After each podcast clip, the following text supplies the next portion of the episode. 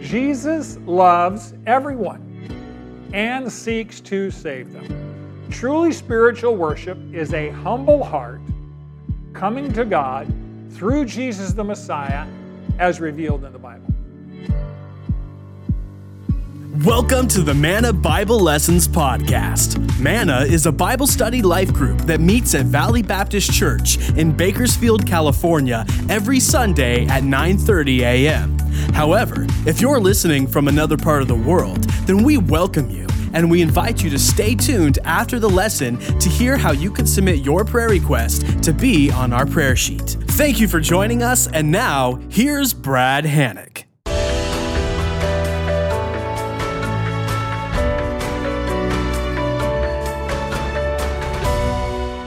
Fellow students, if you'd open to John chapter 4, John chapter 4.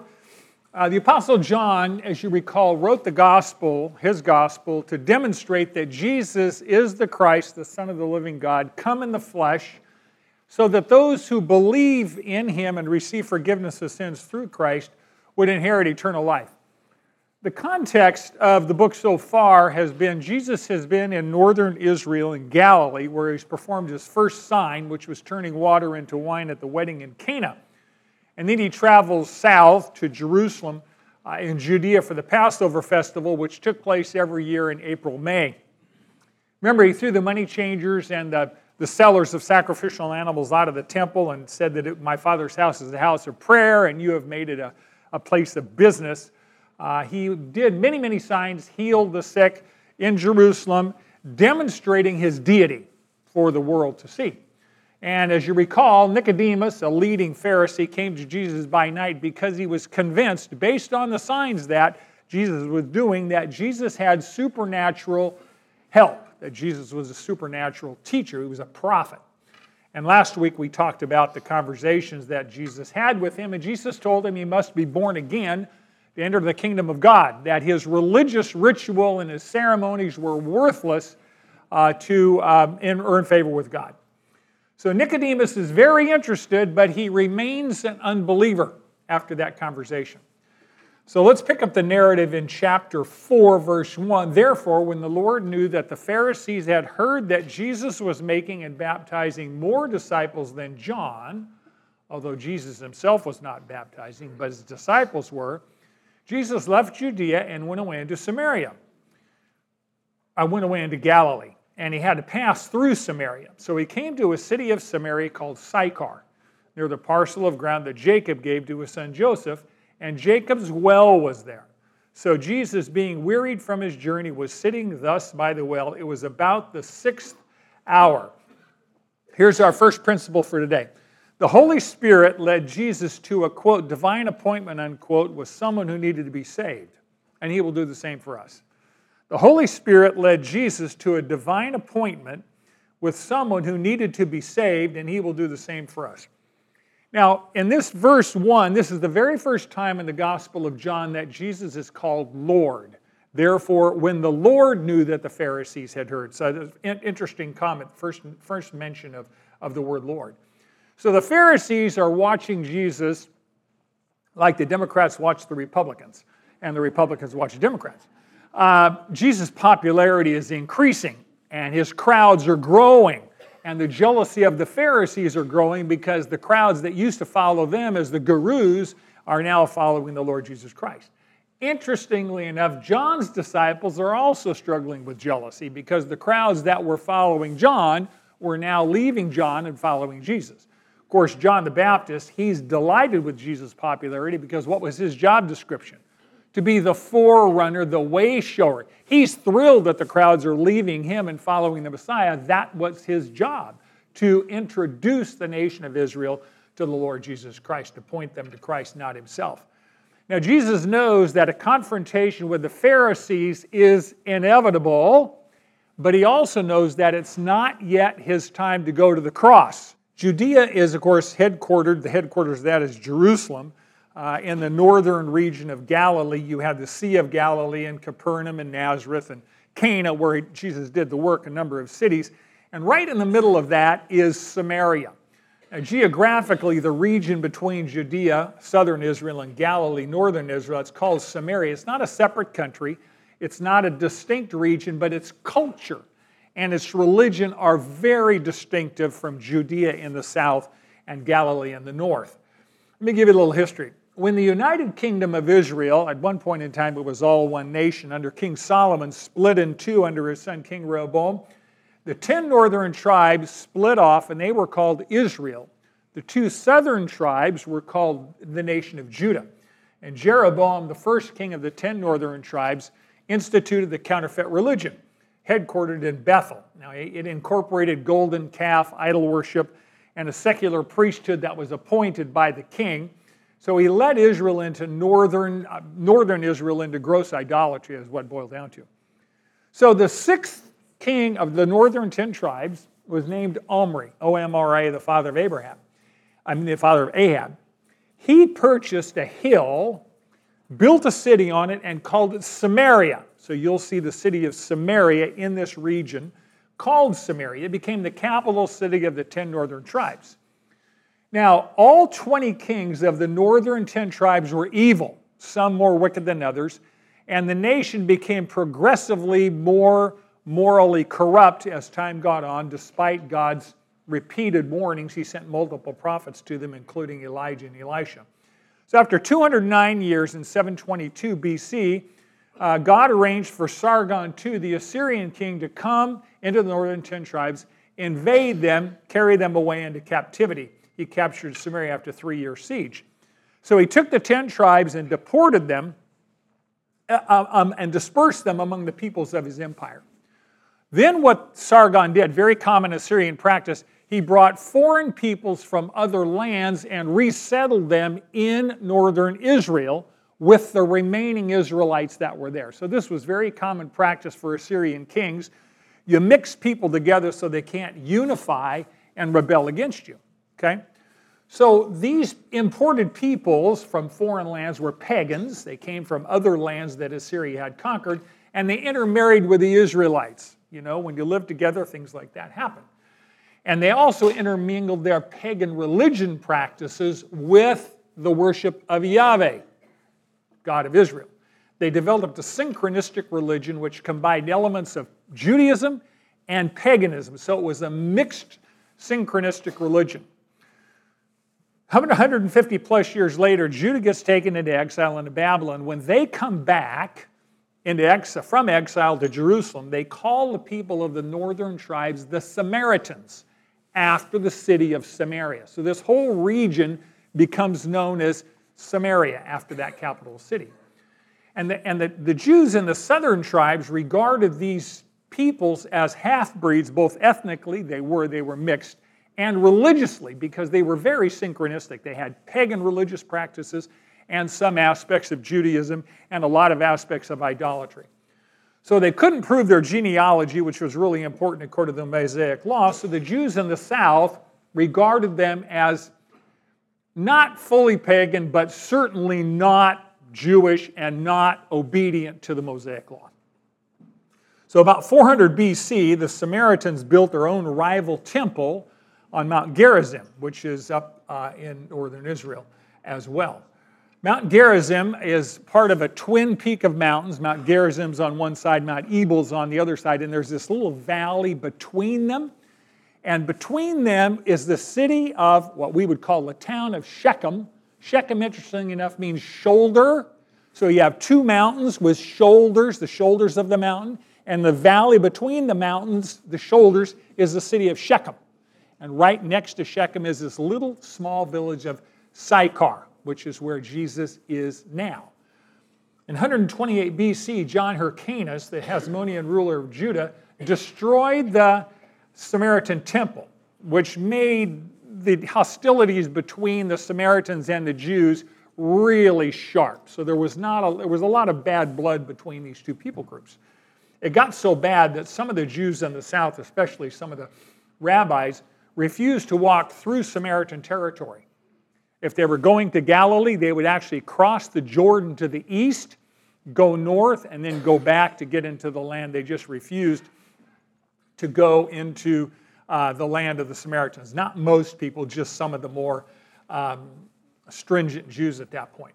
However, Jesus has a Holy Spirit arranged divine appointment with a Samaritan woman. And he came, as you know, to seek and to save the lost, and she was a lost soul from another culture and almost a foreign country. And Jesus, of course, was unaffected by the prejudices of the day, and he was willing to go out of his way for a lost soul, which is an extraordinarily good lesson for us. So should we. So the village of Sychar is a small town, small village. It's about a half mile outside the town of Shechem. The name, uh, of course, the modern name of this area is Nablus, N A B L U S. It's a very modern, um, pretty squalid, huge, sprawling urban area. It's under West Bank control. If you've been to Israel, you probably won't get there because it's, uh, it's very much a West Bank arena at this point in time. So the patriarch Jacob has dug a well there, and that well is still in use today. Uh, Jesus was hot and tired and sat, by, sat down by the well to rest. Uh, the sixth hour is about 12 noon. So he and the disciples have just spent a day and a half walking from Jerusalem to this area. It's about 35 miles from Jerusalem to Sychar. And what this does is this shows the full humanity of Christ because he's hot, he's weary, he's tired, he's in a foreign land, if you will. He's led by the Holy Spirit to have, have a conversation with a woman that needs to be saved. Now, just to go back, Chapter 3 is, a, is all about a conversation with Nicodemus. Chapter 4 is all about a conversation with a Samaritan woman. And both of these people are unbelievers, but the contrasts and the outcomes are very different. Think about it. Nicodemus is male, she's female. Nicodemus is a Jew, she's the despised Samaritan. He was a respected ruler, and she's a social outcast. He was seeking Christ, she's indifferent. He was serious, she's flippant. He was moral, she was immoral. He was educated, she was ignorant. He came at night, she shows up at high noon, but they both needed to be saved.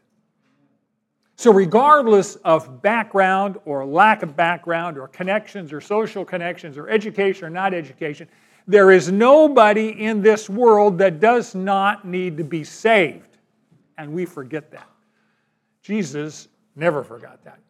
Jesus introduces Nicodemus to salvation by using the metaphor born again. That's the metaphor of birth that he uses to communicate to Nicodemus. With this Samaritan woman, he's using the term living water. And you'll understand that he's using both these terms to accomplish the same thing, to introduce people to the concept of salvation. When you look at Jesus' conversation with Nicodemus, the more he talks with Nicodemus, the more uncomfortable Nicodemus becomes. You can see Nicodemus just kind of back and away, go from the conversation until he fades right out. You don't see him anymore. We do know that Nicodemus did finally come to faith, though, because he defends Jesus in front of the other Pharisees. And as Carol and I were talking about last week, Nicodemus was willing to become ritually defiled on the Passover to give Jesus a decent burial which no self respecting rabbi would do if they had not come to faith. We know he came to faith, it just took him a while. With, with the Samaritan woman, it's completely different. With each interchange, each conversational interchange, she is drawn closer and closer and closer to faith until she not only trusts the Messiah for salvation, she immediately goes into the village and evangelizes the whole town. And many people in her village are converted. So, the lesson for us with this first few verses is that Jesus was guided by the Holy Spirit. We know he was filled by the Holy Spirit at his baptism. We know the Holy Spirit led him into the wilderness to be tested for 40 days by hunger and then by the devil. And my suspicion is during that 40 day period of time, the Holy Spirit laid out for Christ, the man, his ministry on planet Earth because John 3 tells us that he received the Holy Spirit from God without limit. So Christ's conversation with this woman illustrates the process by which she comes to faith, and it's a very good illustration for us as well. It also illustrates John's main theme, which is that Jesus is the Messiah, the one and only Son of God.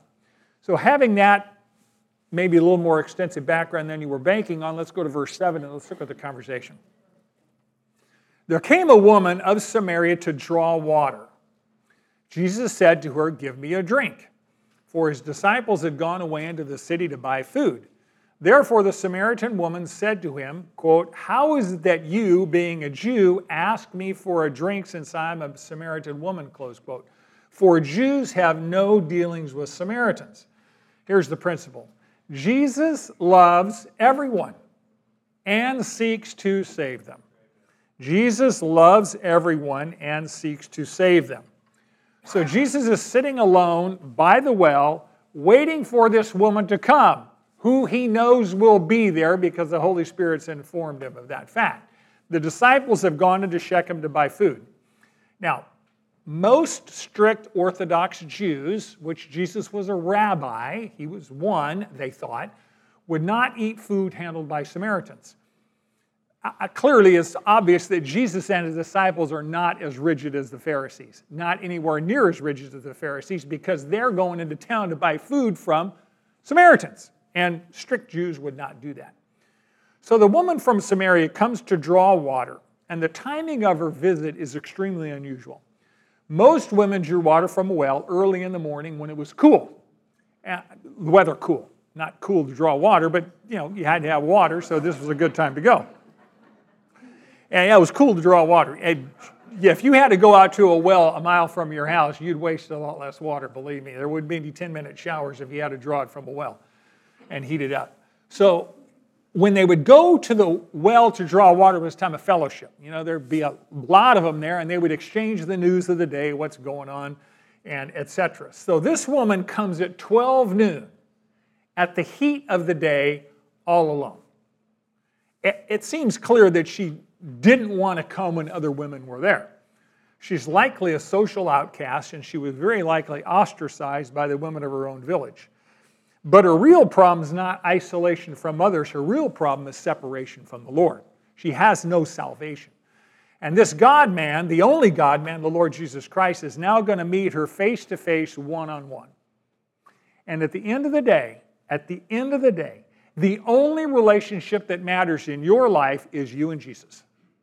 When you're on your deathbed, baby, there's nobody else there with you. It's you and Jesus. Period. When you're in the hospital room before they give you anesthetic and you can have all these people praying for you, that's wonderful. But it's you and Jesus, and that's it. That's all it's ever been. You and Jesus.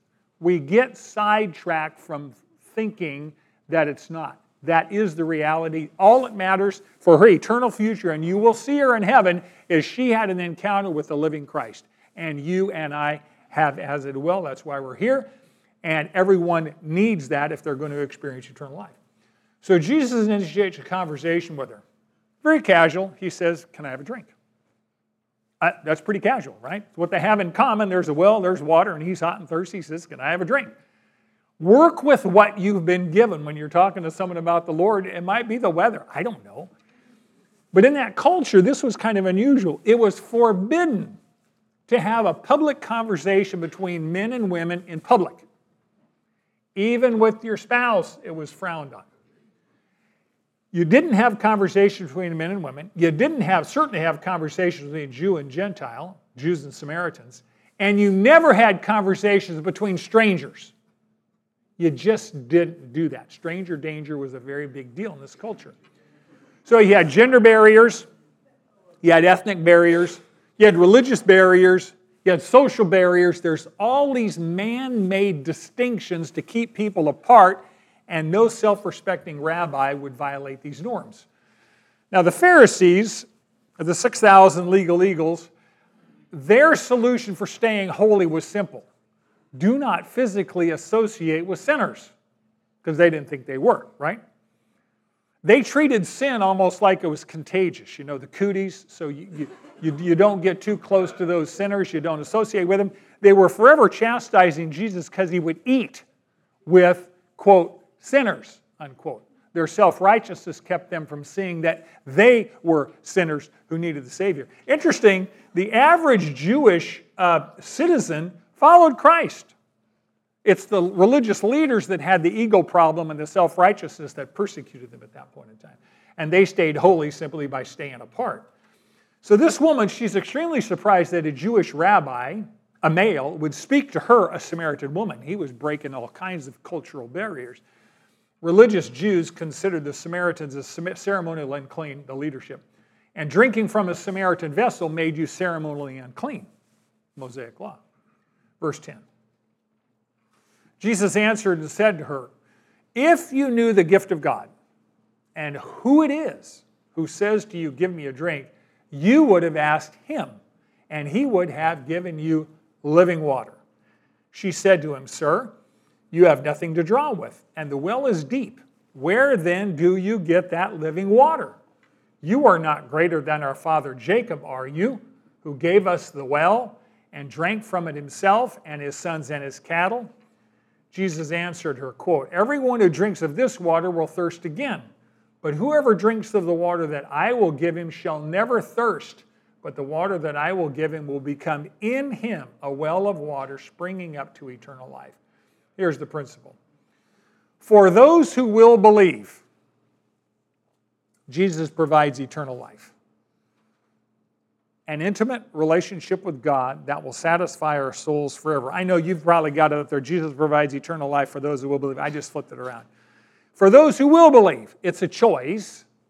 Jesus provides eternal life. What's eternal life? An intimate relationship with God that will satisfy our souls forever. So he answers her question, but, but pretty cryptically. She must be thinking, Who is this man? What is the gift of God? And what in the world is living water? So she goes for a literal interpretation. She is going to think, He's talking about water, I'm talking about water. So she says, um, You know, this well is pretty deep. It's a 100 foot deep well. That's one of the deepest wells in Palestine. It was a dugout well, and it was lined with uh, stone, and it was fed by an underground running, running stream. And it, this well is still in use today, so it's a pretty long, long-lived well. And, and she looks at Jesus. He has no bucket. He's got no rope. How is he going to get water out of a hundred-foot well? So she's literalizing the conversation. And she says, well, Jacob dug this well, so she asked him, You're not greater than our father Jacob, are you? Now, Samaritans, remember, viewed Jacob as the father of their nation. The Jews went all the way back to Abraham, just so you know. However, Jesus is not talking about physical water, he's talking about spiritual life, and he's using living water as a, an illustration of that. Now, in that era, living water meant running water, like from a spring or a fountain. It was living, it was running, it was moving, as opposed to stagnant water that came out of a cistern that wasn't moving.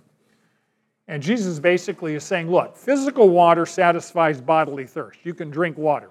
Guess what?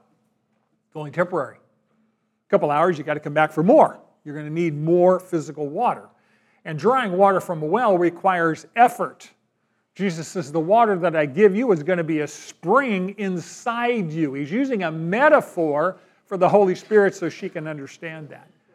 She says, You only need to drink once from my living water, and it will satisfy you forever. You don't have to keep coming back to the well.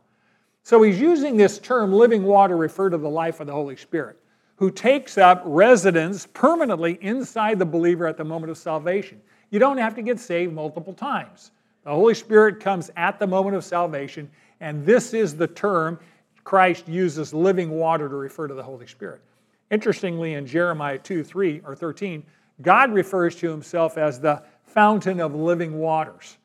And like fresh, running, living water, the Holy Spirit gives you and I, all believers, an unending supply of grace and cleansing and life and power and hope and peace and satisfaction and security and love and joy, and you can run the fruit of the Spirit list, right? And go beyond that as well. Most people, every person without Christ, is hungry and thirsty. They're looking for love in all the wrong places, to quote a song, right? What do they think? They think if I just get more stuff, more experiences of this life, it will satisfy my soul. Some people get married two or three or four or five times thinking that if I only do more of the same, I'm going to get a different outcome. More of the same gets you the same outcome, yes? If you keep doing what you've always been doing, you're always going to get what you always got. If you want something different, you need to do something different. And Satan has blinded the eyes of the world to believe that that God shaped vacuum in your heart that God designed for a relationship with Himself and only a relationship with Himself will satisfy. He's got them believing that if they get more stuff of this life, somehow it'll fill their soul with satisfaction. Only a relationship with the living God will satisfy your soul because that's how God wired us. Now, this woman doesn't understand that. She still thinks he's talking about H2O. Verse 15. The woman said to him, Sir, give me this water so that I will not be thirsty or come all the way here to draw. He said to her, Go call your husband and come here. The woman answered and said, I have no husband. Jesus said to her, You have correctly said, I have no husband, for you have had five husbands, and the one you whom you have now is not your husband. This you have said truly. Here's a principle you can apply anywhere in life accurate diagnosis precedes effective treatment. Accurate diagnosis precedes effective treatment. No one is converted to the Savior until they are first convicted of their sin. Accurate diagnosis precedes effective treatment. No one is converted to the Savior until they are first convicted of their sin. I didn't say diagnosis precedes treatment. Maldiagnosis leads to maltreatment. Many of you have been to doctors and gotten misdiagnosed, right? Let me tell you, the treatment that follows misdiagnosis is not good because it's not accurate accurate diagnosis. Well, we're talking about spiritual issues here, and Jesus is both the diagnostician and the Savior who solves that problem. So she is without the Holy Spirit, and like everyone without the Holy Spirit, she's thinking materially, she's not thinking spiritually. She says, If I can get this water, I don't have to walk here every day in the heat of the day to get it from the well. I, that would save me a lot of hard work. Now, that's pretty practical, right? she's not understanding that he's talking about spiritual things, so Jesus has to open her eyes to what her real need is. Her real need is not H2O. Her real need is she's separated from God and she needs to be reconnected with God through salvation in Jesus Christ. So he wants to show her that she's a sinner who needs a Savior. Because if she doesn't know she's a sinner, a Savior is not exactly mandatory, right? So he tells her to bring her husband. And she gives him an answer that conceals as much as it reveals. She says, I have no husband. Well, that's technically true. She wasn't married at the present time. Now, Jesus reveals his divine nature to her. He's going to reveal her history to her and her need for the Savior. I want you to understand that Jesus is not cruel in pointing this out to her. He is demonstrating that she is a sinner in need of a Savior. None of us came to Christ until we were convinced we needed to. We weren't convinced we were a, save, a sinner, we didn't need a Savior. So no sinner comes to Christ for salvation if they don't think they need saving. By the way, God is not nearly as afraid of revealing our sins as we are uh, of having them revealed. Right? We like to conceal our sins. We, as long as our sin's private, we're okay with that. God is not co signing that because He knows if He allows us to continue in sin, it'll kill us.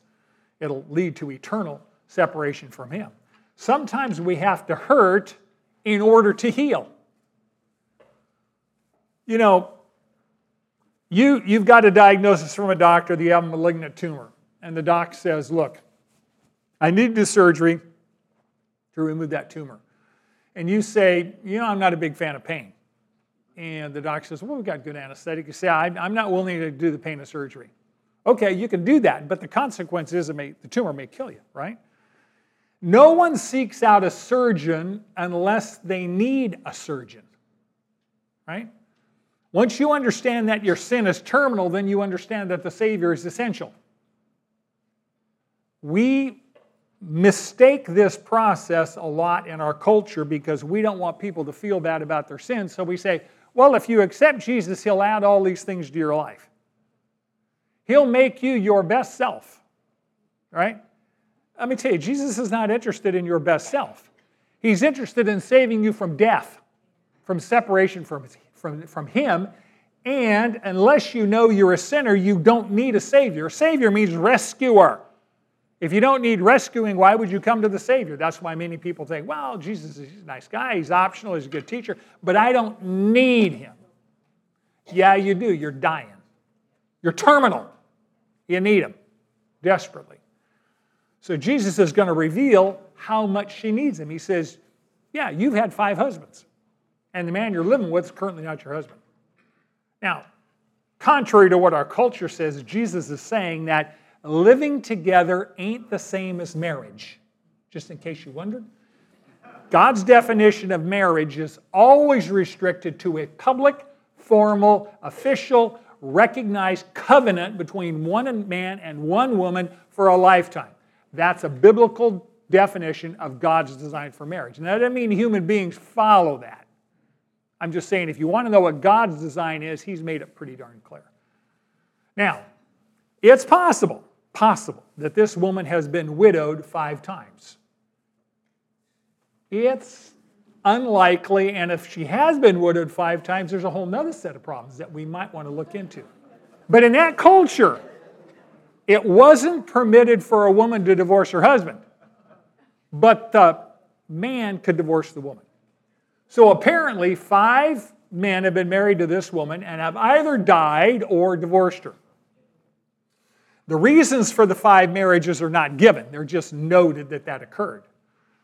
Now, if the reason for her five marriages was sexual infidelity, then it's understandable why the rest of the women in this small town ostracized her and, you know, cut her off at that point in time from social contact. She's currently living with a man who's not her husband. What's interesting is what's not mentioned is the sins of the men in the village who were involved with her. In that culture, and in many cultures today, demeaning attitudes toward women by men and the double standard regarding sexual behavior is commonplace. And what's heartbreaking is you can only imagine how she thought about herself. Her self concept had to be just devastatingly poor. Jesus' own disciples illustrated this. They were surprised that he would waste his time talking with a woman. You're going to see that in a few minutes. Which is patently evil given the reality that God created men and women equal in his sight, equal heirs of salvation, equally made in the image of God. Unbiblical treatment of women is a crime, and it's still prevalent today. Verse 19. The woman said to him, This has got to be the greatest understatement of the Bible. Sir, I perceive that you are a prophet. Our fathers worshiped in this mountain, and you people say that in Jerusalem is the place where we ought to worship. Jesus said to her, Woman, believe me, an hour is coming when neither in this mountain nor in Jerusalem will you worship the Father. You worship what you do not know. We worship what we know, for salvation is from the Jews. But an hour is coming, and now is, when the true worshipers will worship the Father in spirit and in truth, for such people the Father seeks to be his worshipers. God is spirit, and those who worship him must worship in spirit and truth. The woman said to him, I know that Messiah is coming, he who is called Christ. When that one comes, he will declare all things to us. Jesus said to her, I who speak to you am he. Here's the principle True spirit, truly spiritual worship is a humble heart coming to God through Jesus the Messiah as revealed in the Bible. That's a mouthful, that's there for a reason.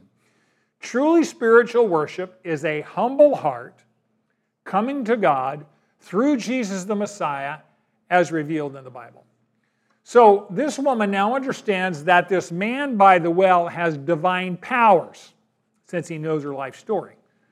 She is clearly uncomfortable with his knowledge of her past, and so she tries to distract his attention away from herself. So she asks him a question. It's a very good question, by the way. And this is a question that Samaritans and Jews have argued over for hundreds of centuries, hundreds of years. Both sides, both Samaritans and Jews, recognized that God had commanded his people to worship him in a specific place that he had chosen. And the Jews accepted the entire Old Testament and, that, and they had access to God's complete revelation to date. And in 2 Chronicles 6 6, God specifically instructed King David that the city of Jerusalem was the place where the temple was to be built, and it was a central meeting site for the site where God was to be worshiped. You need to know that the Samaritans only accepted the first five books of the Bible Genesis, Exodus, Leviticus, Number, Deuteronomy. That's all. So they rejected the rest of God's revelation in the Old Testament. They didn't accept it. So they would look at Second Chronicles and say, well, that's not God's revelation. So they didn't have what the Jews had. They noted, the Samaritans, that the very first place Abraham built an altar to God was at Shechem, which is where Sychar was, and that was overlooked by Mount Gerizim. So they built their temple on the shoulder of the mountain of Gerizim, Mount Gerizim. The Jews, with a great, I think, a great de- degree of accuracy, regarded the Samaritans to be heretics. A heretic is someone who opposes the truth, who, who adulterates the teachings, of, in this case, the Old Testament, which they did. And Jesus basically says, I'm coming and changing everything. He says, Neither in this mountain nor in Jerusalem will you worship the Father. In other words, because Christ came, the physical location of worship is now irrelevant. The ceremonial, the ritual, the process of worship is now irrelevant. Worship is about a person, not a place. Jerusalem itself is going to be destroyed in 70 AD by the Roman legions. There will be no temple left, right? Jesus said, You, Samaritans, you worship what you do not know. In other words, they didn't know God because they'd rejected God's revelation to them in the rest of the Old Testament. And they had a lot of pagan practices in their faith. Therefore, they could not worship God in truth. Jesus said, We worship what we know. The Jews had the full revelation of God and therefore worshiped God in truth because they accepted the full Old Testament revelation of God in the, in the, in the Old Testament. And the Old Testament taught what? Messiah was coming, by the way, the Samaritans believed that as well, but the Jews knew based on Scripture that the Messiah was to come from the descendants of Abraham, the nation of Israel, the tribe of Judah, and the family of David, because that was all prophesied in the Old Testament over and over and over again. Jesus says an hour is coming. That hour is his crucifixion, resurrection, ascension into heaven everything's going to change. Redemption will be completed. And now those who worship God will not worship God through ritual, through ceremony, through a place. They'll worship God through Jesus Christ, through the Son of God. Not by means of a location, but by means of a person. Worship is always about a person. That person is Jesus Christ. And then he gives us a definition of God. An incomplete one, but one that's very important. He says, God is spirit. He's contrasting the invisible, immaterial, unknowable aspects of God with this physical location business that both the, the Jews and the Samaritans were focused on. The reality is, no one can discover God by their own research. God is not knowable except as He reveals Himself. We know who God is not based on our research, but because of His revelation. We know who God is not because of our discovery, but because of his disclosure. So he's the one who controls the information flow about who he is. He wrote it down in Scripture. So if you want to know, read what, if you want to know what God is like, obviously read the Bible. He's written it down and look at his son, the one and only God man, Jesus Christ. John 1:18 says it very, very clearly. No one has seen God, they're talking about the Father, at any time. He's unknowable by human effort. The only begotten God, who is in the bosom of the Father, he has explained him. So the very essence of God's nature is revealed in Christ. If you want to know what God is like, do two things read his word and love his son. You know what God Father is like. Then he says, Those who worship will worship in spirit and in truth. Those are not two separate characteristics, they're one it's probably best translated you will true your worship will be truly spiritual. Truly spiritual. Truly spiritual worship worship is not an option. It's essential. And what's required is a spiritual birth. And we say well, that's kind of obvious. You can't worship the father in spirit and truth if you're not born again. Well yeah you don't belong to him until you're born again. And you're not inclined to worship him until you're born again Now, the word spirit here is not the Holy Spirit. He's talking about the human spirit, he's talking about our spirit. He says, if you're going to worship God, you need to come to Him with a right heart attitude. It's not conformity to an external of rituals. By the way, much of what passes for worship in Jesus' time, and much of what passes for worship today, is external. It's, it's external. It's about what you do. It's about what you look like. It's about the music you do. It's, a, it's, it's external stuff. And our church is probably far less external than most because we pretty much focus on Jesus nonstop. But if you've ever been to a sacramental church, there's a tremendous amount of ritual that takes place. I'm not saying sacraments are bad. I'm saying if it takes your eyes off Jesus, you got an idol problem. So don't get hooked on the ritual stuff. He says the essence of worship is your heart. Your heart. It needs to be focused on Jesus and Jesus only. And how do we know what Jesus is like? Our worship has to be consistent with Scripture. It's focused on Jesus, the way, the truth, and the life, the only way to the Father. So to worship in truth is to worship God through Jesus, who is the focus of our worship. There's an old song that says, uh, John, you probably know it. I'm coming back to the heart of worship. It's all about you, it's all about you, right?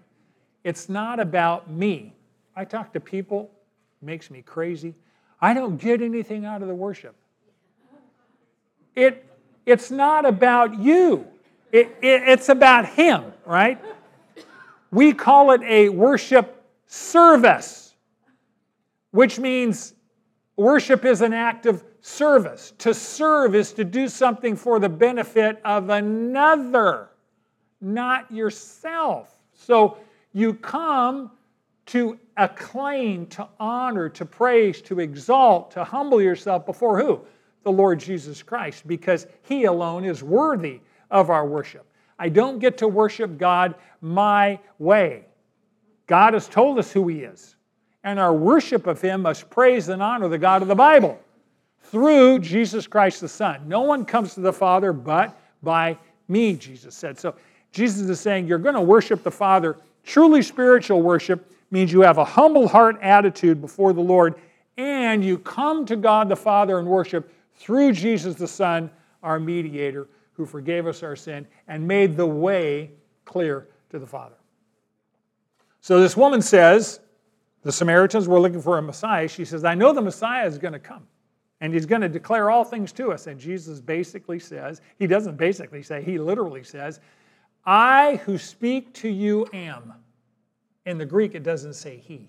It says, I who speak to you am. Take the first and the last words. I am.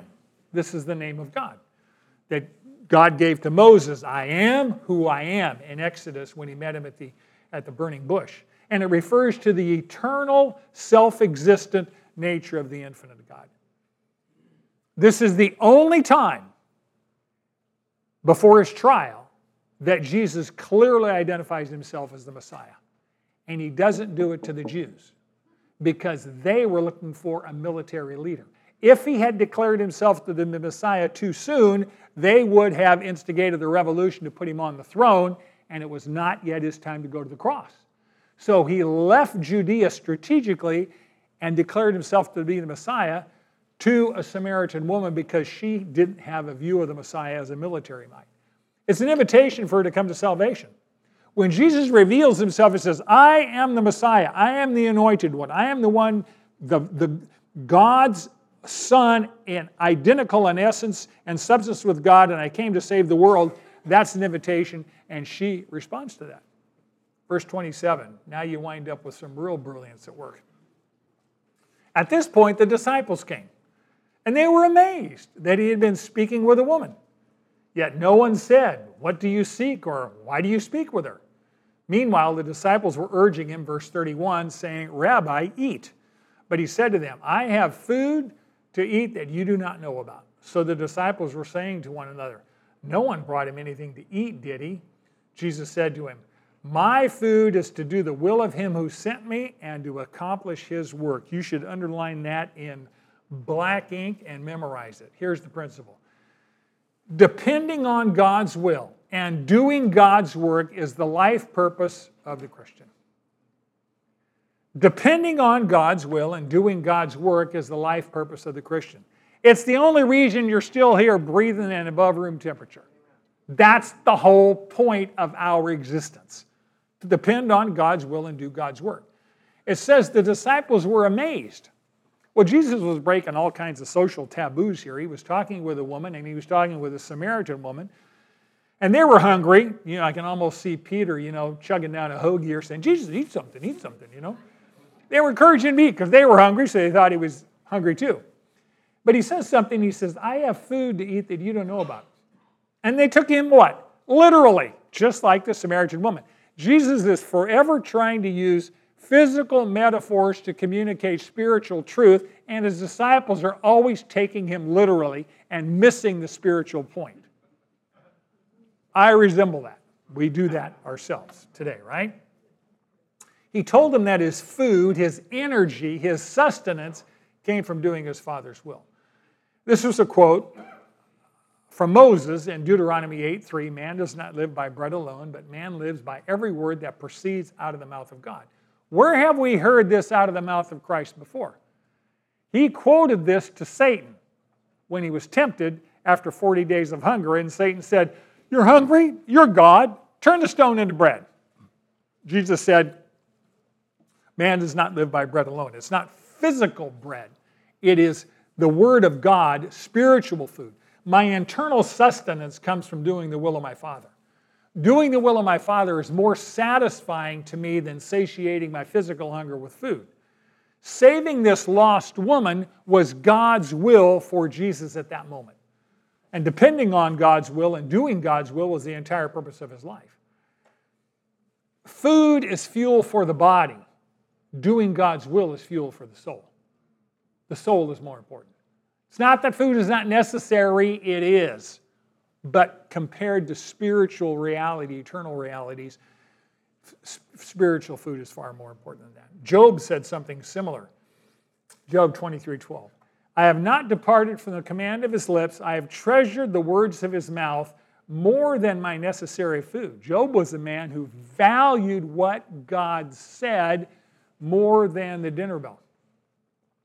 Now, what's not said is that apparently she never did serve him a drink of water. She took off into the village. So Jesus put aside his own physical needs in order to meet her spiritual needs.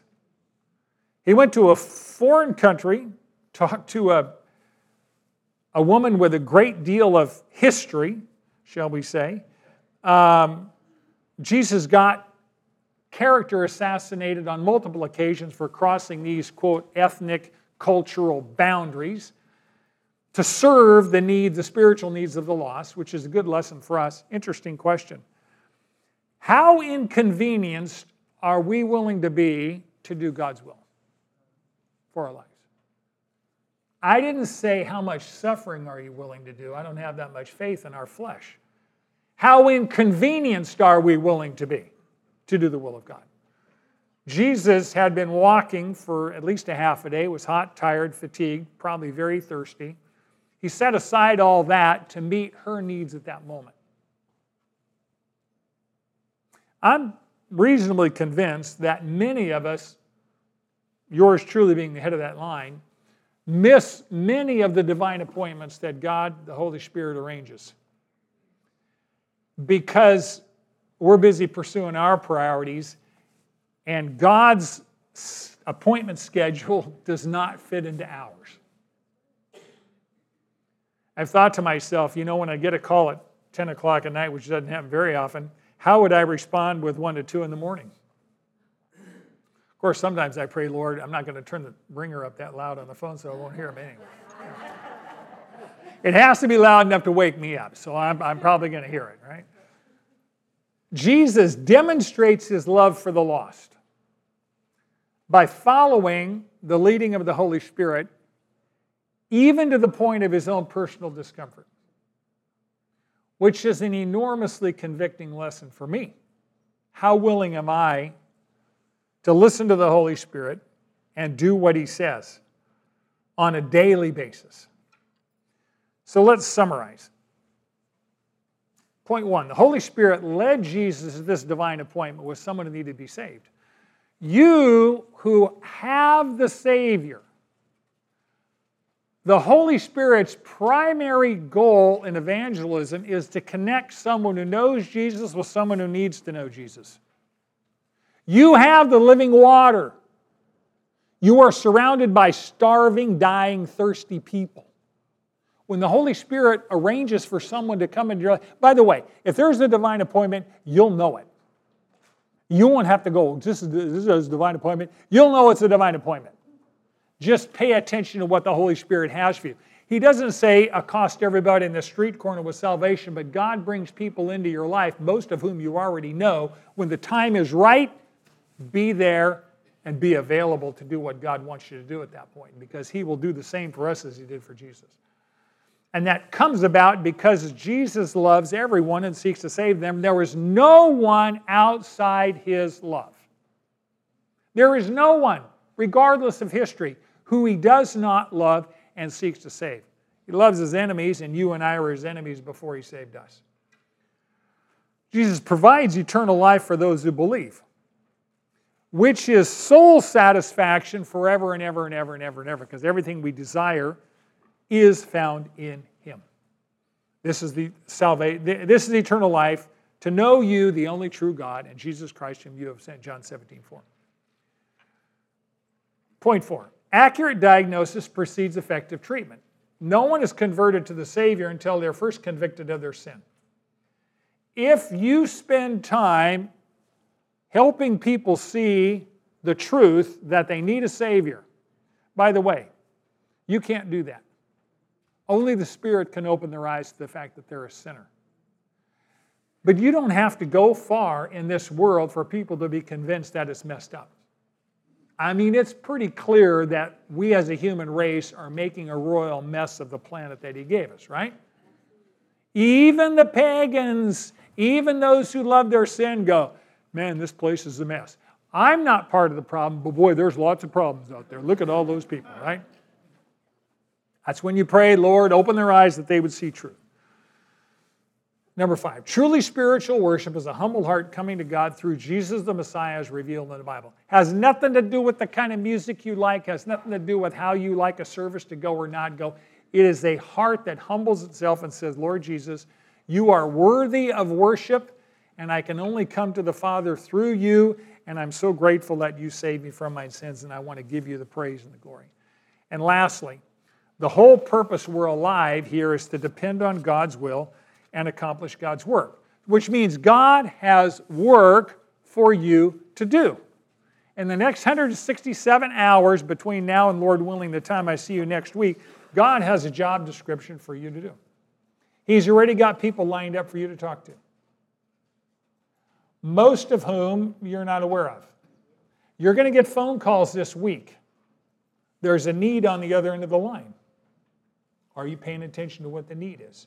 Or is it, I got to get to the grocery store, let's get them off the phone as fast as possible? Whatever. Just pray that you will be sensitive to the leading of the Holy Spirit this week.